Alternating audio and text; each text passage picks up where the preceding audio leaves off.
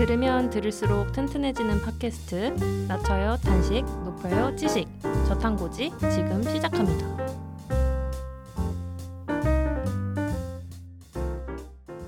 네 여러분 요즘 비가 너무 많이 와가지고 음. 네, 뭐 다들 어떻게 더 하, 보내셨을까요? 투터님은 어떻게 지내셨어요? 예, 항상 제가 나중에 말했는데 오늘은 제가 먼저 말해야 돼요.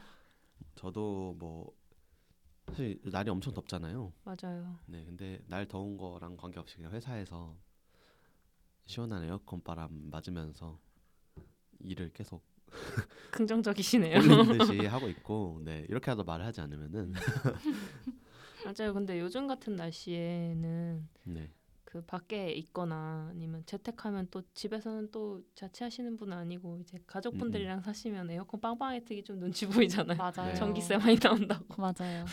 오히려 회사에 있는 게 나을 수도 있는 것 같은 요즘입니다. 음. 그러면서 지내고 있고 8월에 이제 해외 여행을 갈 예정이어가지고 오, 저 8월이요? 네 엄청 고시네요. 네. 뭐 어디로 가세요? 다낭으로 어. 네, 자유여행으로 가게 돼가지고 약간 그거를 좀 이렇게 맛뭐 마침표 약간 지표 음. 저거 그것만 보고 간다 이런 느낌으로 아, 얼, 며칠 갔다 오세요?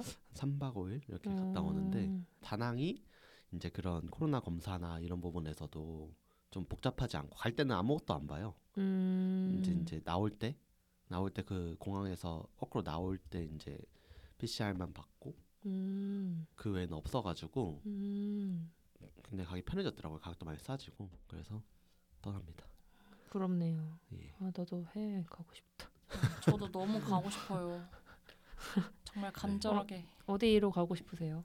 간다면 갈 수 있다면 그냥 금전적인 거 떠나서 그냥 아 너무 좋죠. 나라. 근데 진짜 갈 수 없는 게 전쟁 국가가 돼버려서 가고 싶었던 데가. 아, 러시, 러시아 우크라인 아니 어, 저기 네 맞습니다. 러, 사실 러시아 러시아 가고 싶다고 얘기해도 되나요? 근데 요즘에 아, 근데 뭐 상관없죠. 그렇죠 나라는 제가 없- 예, 나- 제가 땅덩어리는 있는 것 땅덩어리는. 제가 없죠 땅덩어리는 제가 없죠 저는 예전에 상트페테르부르크를 겨울에 갔었는데 상트페테르부르크가 겨울 공전이 있고 여름 공전이 있거든요. 음. 어 그 도시예요 네 맞습니다. 오. 그러는데 와 보고 진짜 러시아가 황국일 때 진짜 미쳤었나 보다라는 생각을 했었는데 꼭 여름에 여름 공전을 다시 와야지 했는데 다시 지금 갈 수 없게 음, 되어서 갈 수 있다면 거기가 제일 가고 싶네요. 음, 그렇군요.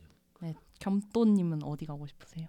저는 짧게 갔다 오는 거면 태국 을 가고 음. 싶어요 태국이 제가 가본 물론 많이 가보진 않았지만 제가 가본 곳 중에서 제일 가성비도 좋고 음 식도 맛있고 제 입맛 기준에 음식도 맛있고 평화롭고. 네, 마사지도 많이 받을 수 있고 음. 그리고 놀거리도 많고 음, 거기도 약간 지역별로 볼거리가 좀 다양해서 뭐 바닷가 쪽 이나 뭐 산간 지역이라든지 조금씩 경관이 달라서 작은 땅덩어리가 그렇게 크진 않지만 그래도 볼거리가 많아서 전 태국 여행이 되게 가고 싶은 것 같아요.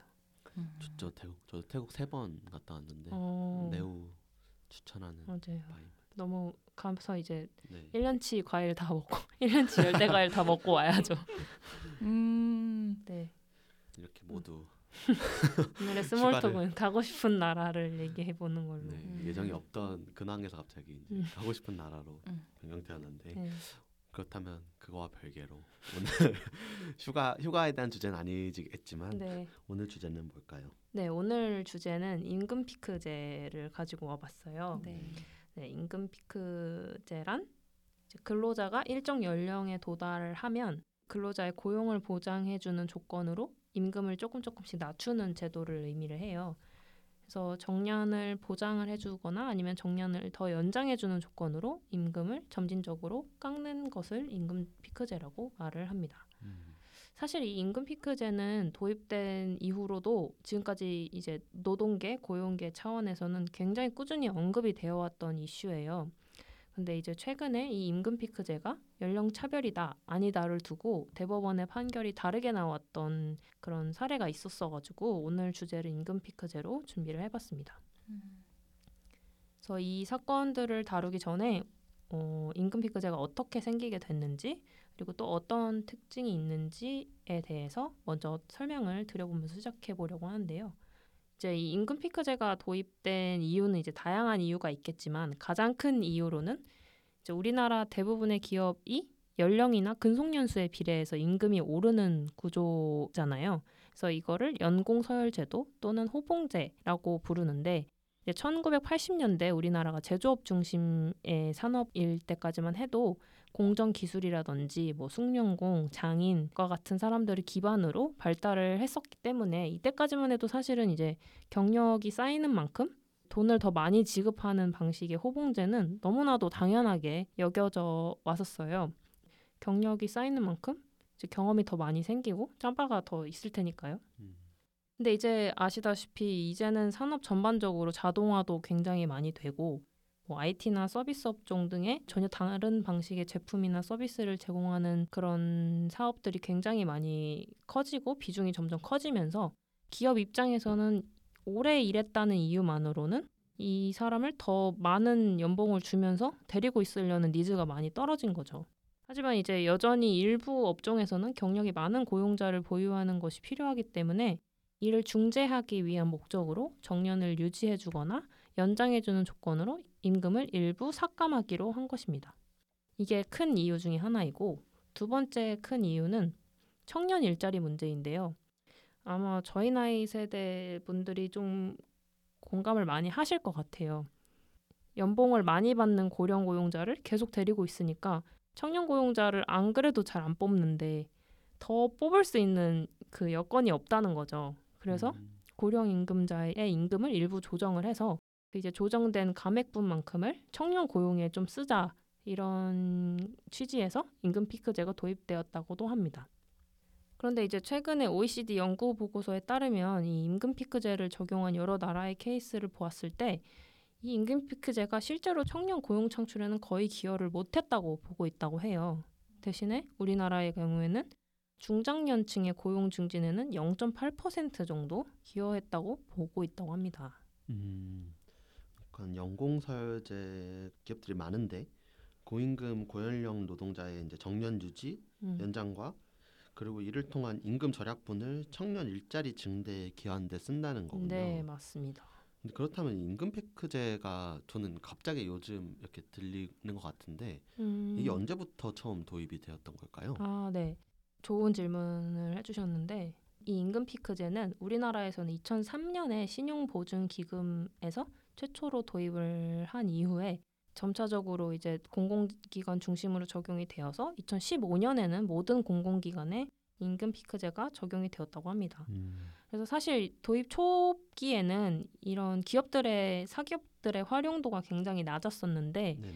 2013년에 고령자 고용법 개정을 통해서 60년 이상 정년이 아예 법제화가 됐어요. 그러면서 아. 이제 정부 차원에서도 임금 피크제 도입을 강력하게 권고를 하고 이후에는 공공기관뿐만 아니라 민간 기업으로도 임금 피크제가 빠르게 확산이 되었다고 합니다. 그래서 2021년 6월 기준으로는 정년제 운영 기업 중에서 임금 피크제를 도입한 곳이 22%인데 규모가 큰 기업일수록 이 임금 피크제를 도입하는 그 비율이 굉장히 높다고 해요.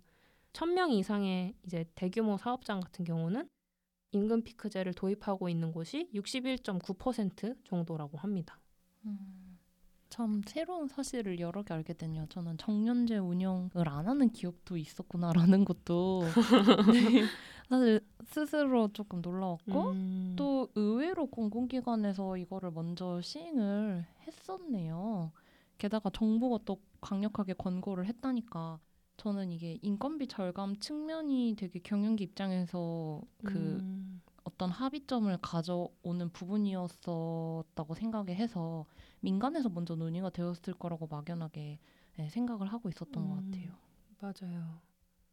이게 사실 인건비 절감 측면도 있지만 뒤에서도 말씀을 드리겠지만 사실 어떻게 보면은 고령자의 고용 상태를 좀더 안정적으로 유지를 시켜주는 측면도 있기 때문에 아무래도 공공기관에서 먼저 실시를 한 게 아닐까라는 생각이 드는 것 같아요. 음. 결국 큰 규모의 기업에서는 이제 과반수 이상이 임금 피크제를 사용하고 있다는 점이 좀 인상적인 것 음. 같은데 그럼 이 임금 피크제라는 거를 기업에서 어떻게 적용을 하고 있는지도 좀 궁금하네요. 음, 네. 우리나라 고용보험법에 따르면 임금 피크제는 크게 세 가지 유형으로 나뉘고 있는데요. 네네. 첫 번째로는 사업자가 근로자 대표의 동의를 받은 거를 전제로 정년을 60세 이상으로 연장하거나 정년을 56세 이상, 60세 미만으로 연장하면서 55세 이후부터는 일정 나이, 근속 시점 또는 임금액을 기준으로 임금을 줄이는 정년 보장형 또는 정년 연장형이 있고요. 두 번째로는 정년을 55세 이상으로 정한 사업주가 정년에 이른 사람을 재고용하면서 정년 퇴직 이후부터 임금을 줄이는 고용 연장형이 있고 마지막으로는 사업주가 첫 번째 또는 두 번째 유형에 따라서 정년 퇴직을 한 후에 3개월 이내에 근로자를 재고용하면서 근로시간을 단축하는 근로시간 단축형이 있습니다. 그리고 이렇게 근로자의 고용을 연장하면서 일정 연령을 기준으로 임금을 조정을 한 경우에는 근로자는 줄어든 소득의 일부를 정부로부터 지원을 받고 있다고 해요. 어, 생각했던 것보다 이제 임금 피크제를 말씀해주신 세 가지 유형으로 다양한 방식으로 진행하고 있는 것 같네요. 정년이 늘어나면서 근데 만족할 수도 있을 것 같은데 아까 말씀하신 뭐 두 번째나 세 번째 방식 같은 경우에는 이제 급여자들이 급여가 낮아지잖아요. 그런 거에 대해서 좀 음. 불만을 가렸을 때 사람이 줬다가 뺏는 것만큼 음. 또 기분 나쁜 게 없다고 하잖아요. 흔히 음. 그런 불만들이 있을 것 같은데 좀 어떨까요? 아, 맞아요.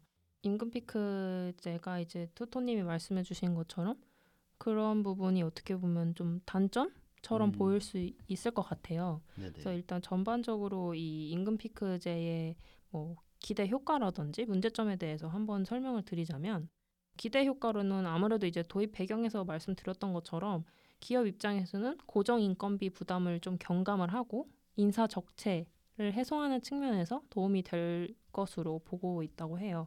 그리고 고령 고용자 입장에서는 네네. 정년을 보장받거나 또는 연장받음으로써 회사에서 받는 총 임금이 결국엔 늘어나는 거예요. 그러니까 지금 당장은 내 월급이 깎이는 것처럼 느낄 수 있지만 내가 회사를 더 다닐 수 있고 그 기간 동안 잘리지 않는다라는 것을 보장받기 때문에 결국은 내가 퇴사하는 그 시점까지의 임- 총 임금을 계산을 해보면 오히려 그게 더 내가 받을 수 있는 임금이 더 늘어난다는 거죠.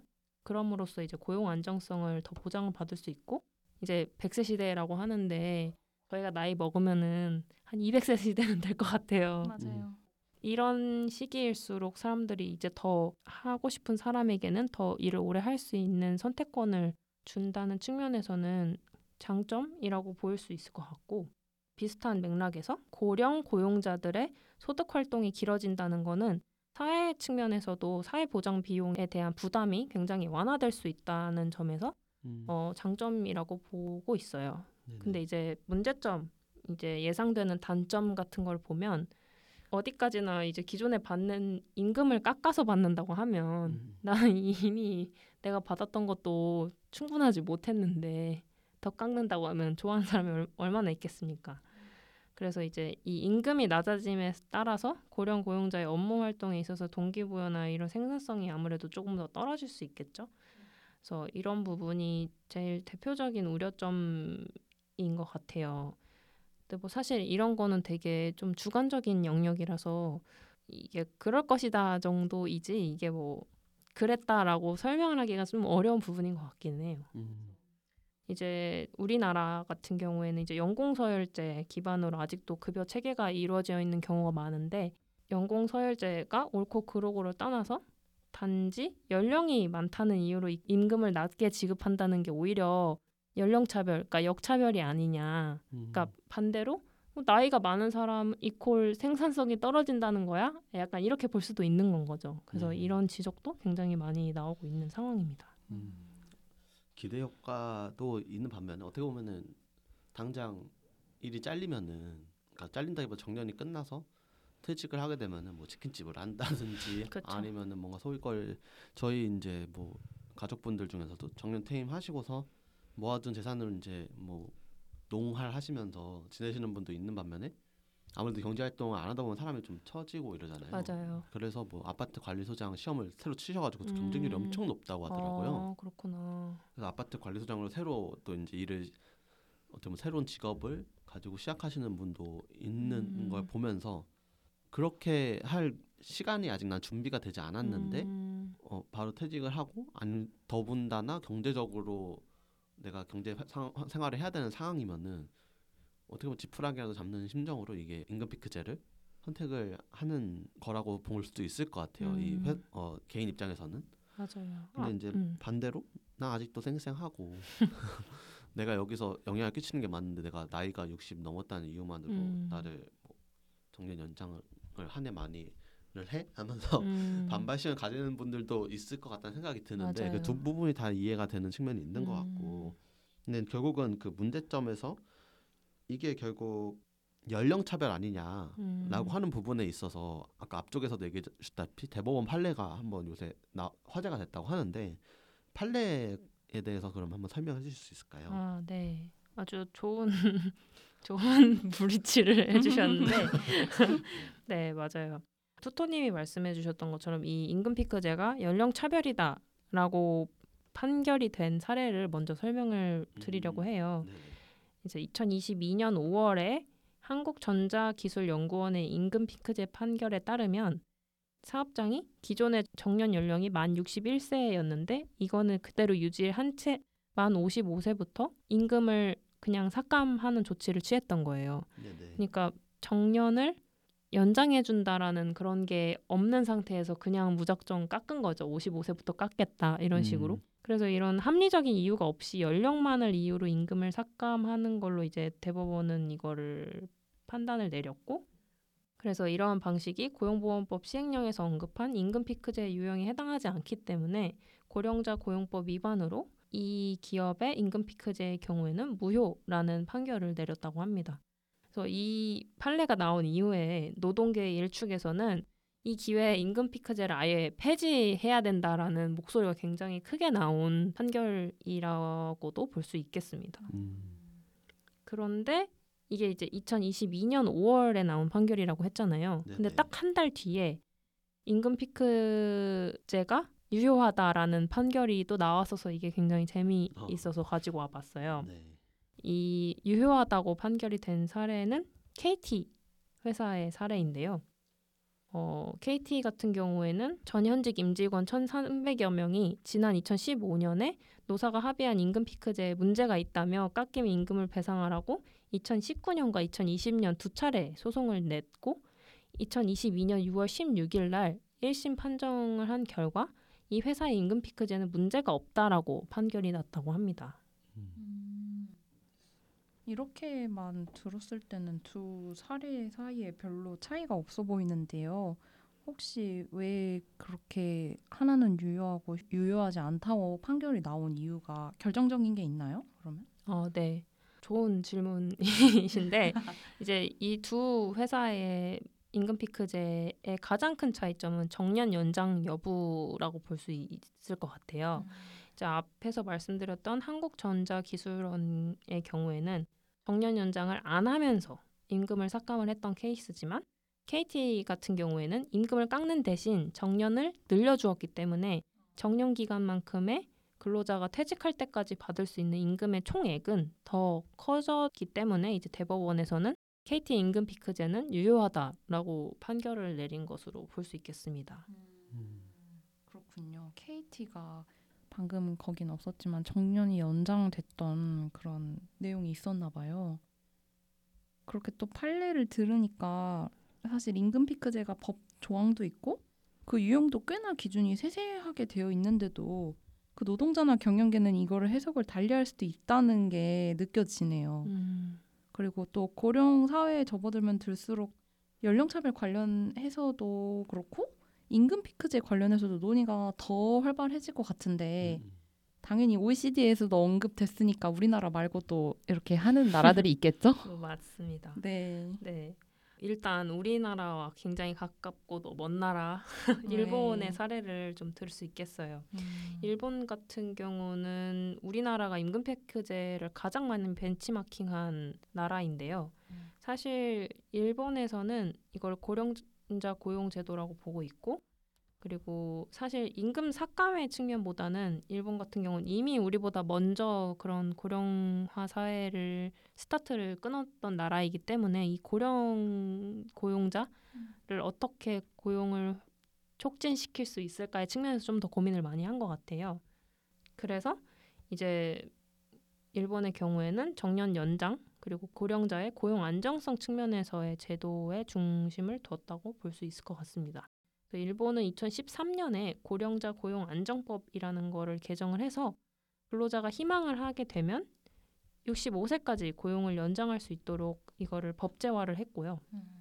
2025년 4월까지는 모든 사업장에 적용된다고 합니다. 그리고 일본의 기업들은 정년을 아예 폐지하거나 65세로 연장하거나 형식 정년인 60세 이후의 계약직 형태로 재고용하는 방식 중에 한 가지를 선택하는 방식이라고 해요. 그러니까 우리나라 임금 피크제 방식과 표면적으로는 조금 유사한 형태를 보이고 있는 것 같습니다. 그리고 여기에 더해서 2021년 4월에는 70세까지 취업 기회 확보 노력 의무를 기업에 이제 부과를 해서 다른 회사의 재취업을 알선해 준다거나 업무 위탁 프리랜서 계약을 체결하고 뭐 창업 지원, 사회 공헌 활동 참가 지원 등 네 가지의 이제 기업에 대한 권고 사항이 제시가 되었다고 해요. 그래서 일본 같은 경우에는 노동 인력 부족 문제 때문에 지금으로서는 권고 사항이지만 머지않아 이런 부분들이 의무화 될 거라고 보는 경우가 많다고 합니다. 그리고 실제로 이제 일본 기업 같은 경우는 이게 우리보다 더 먼저 이제 진행이 되었다 보니까 일본 기업들은 비용 등의 문제를 감안을 해서 정년을 폐지하거나 정년 연령을 상향하는 것보다는 퇴직 후에 재고용하는 등의 계속 고용 형태를 통해서 이런 시니어 인력을 주로 활용하고 있다고 해요. 그래서 일본의 후생 노동성 조사에 따르면 2020년을 기준으로 65세까지 고용 확보 조치를 실시하고 있는 기업은 99.9% 거의 100%죠. 그리고 이 중에서 정년 상향이랑 폐지를 활용하는 경우는 각각 20.9% 그리고 2.7% 정도인데 나머지 76.4%는 계속 고용 제도를 통해서 시니어 인력의 근로를 유지하고 있다고 합니다. 그리고 66세 이상이어도 일할 수 있는 제도를 마련한 기업의 비중은 33.4%라고 해요.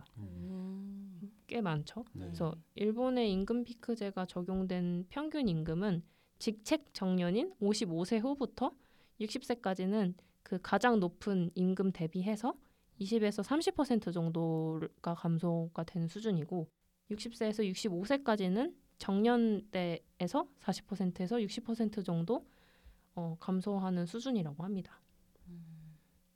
그리고 일본의 사례는 한이 정도 되고 우리 유럽 같은 경우도 좀 유사한 사례가 있더라고요. 유럽은 일부 국가에서 점진적 퇴직 제도라는 것을 도입을 했어요. 그래서 이건 임금 피크제와 조금 유사한 형태라고 볼 수 있겠는데 점진적 퇴직 제도란 시간당 임금은 줄이지 않고 근로 시간만 단축해서 정년을 연장하는 제도예요. 그리고 이거에 대한 소득의 감소분이 있을 거잖아요. 이거를 각국의 사회 보장 제도를 통해서 일부 보전하는 형태로 운영되고 있다고 합니다. 스웨덴이 1976년 에 처음 도입을 해서 지금은 유럽의 약 10개의 나라에서 시행 중이라고 합니다. 네, 뭐 저만 계속 우다다다다 얘기를 한 것 같은데 이렇게 우리나라의 해외 임금 피크제 사례에 대해서도 알아보았는데요. 네. 여러분은 이 임금 피크제 어떻게 생각하시나요? 여러분들의 생각이 궁금합니다. 어, 네.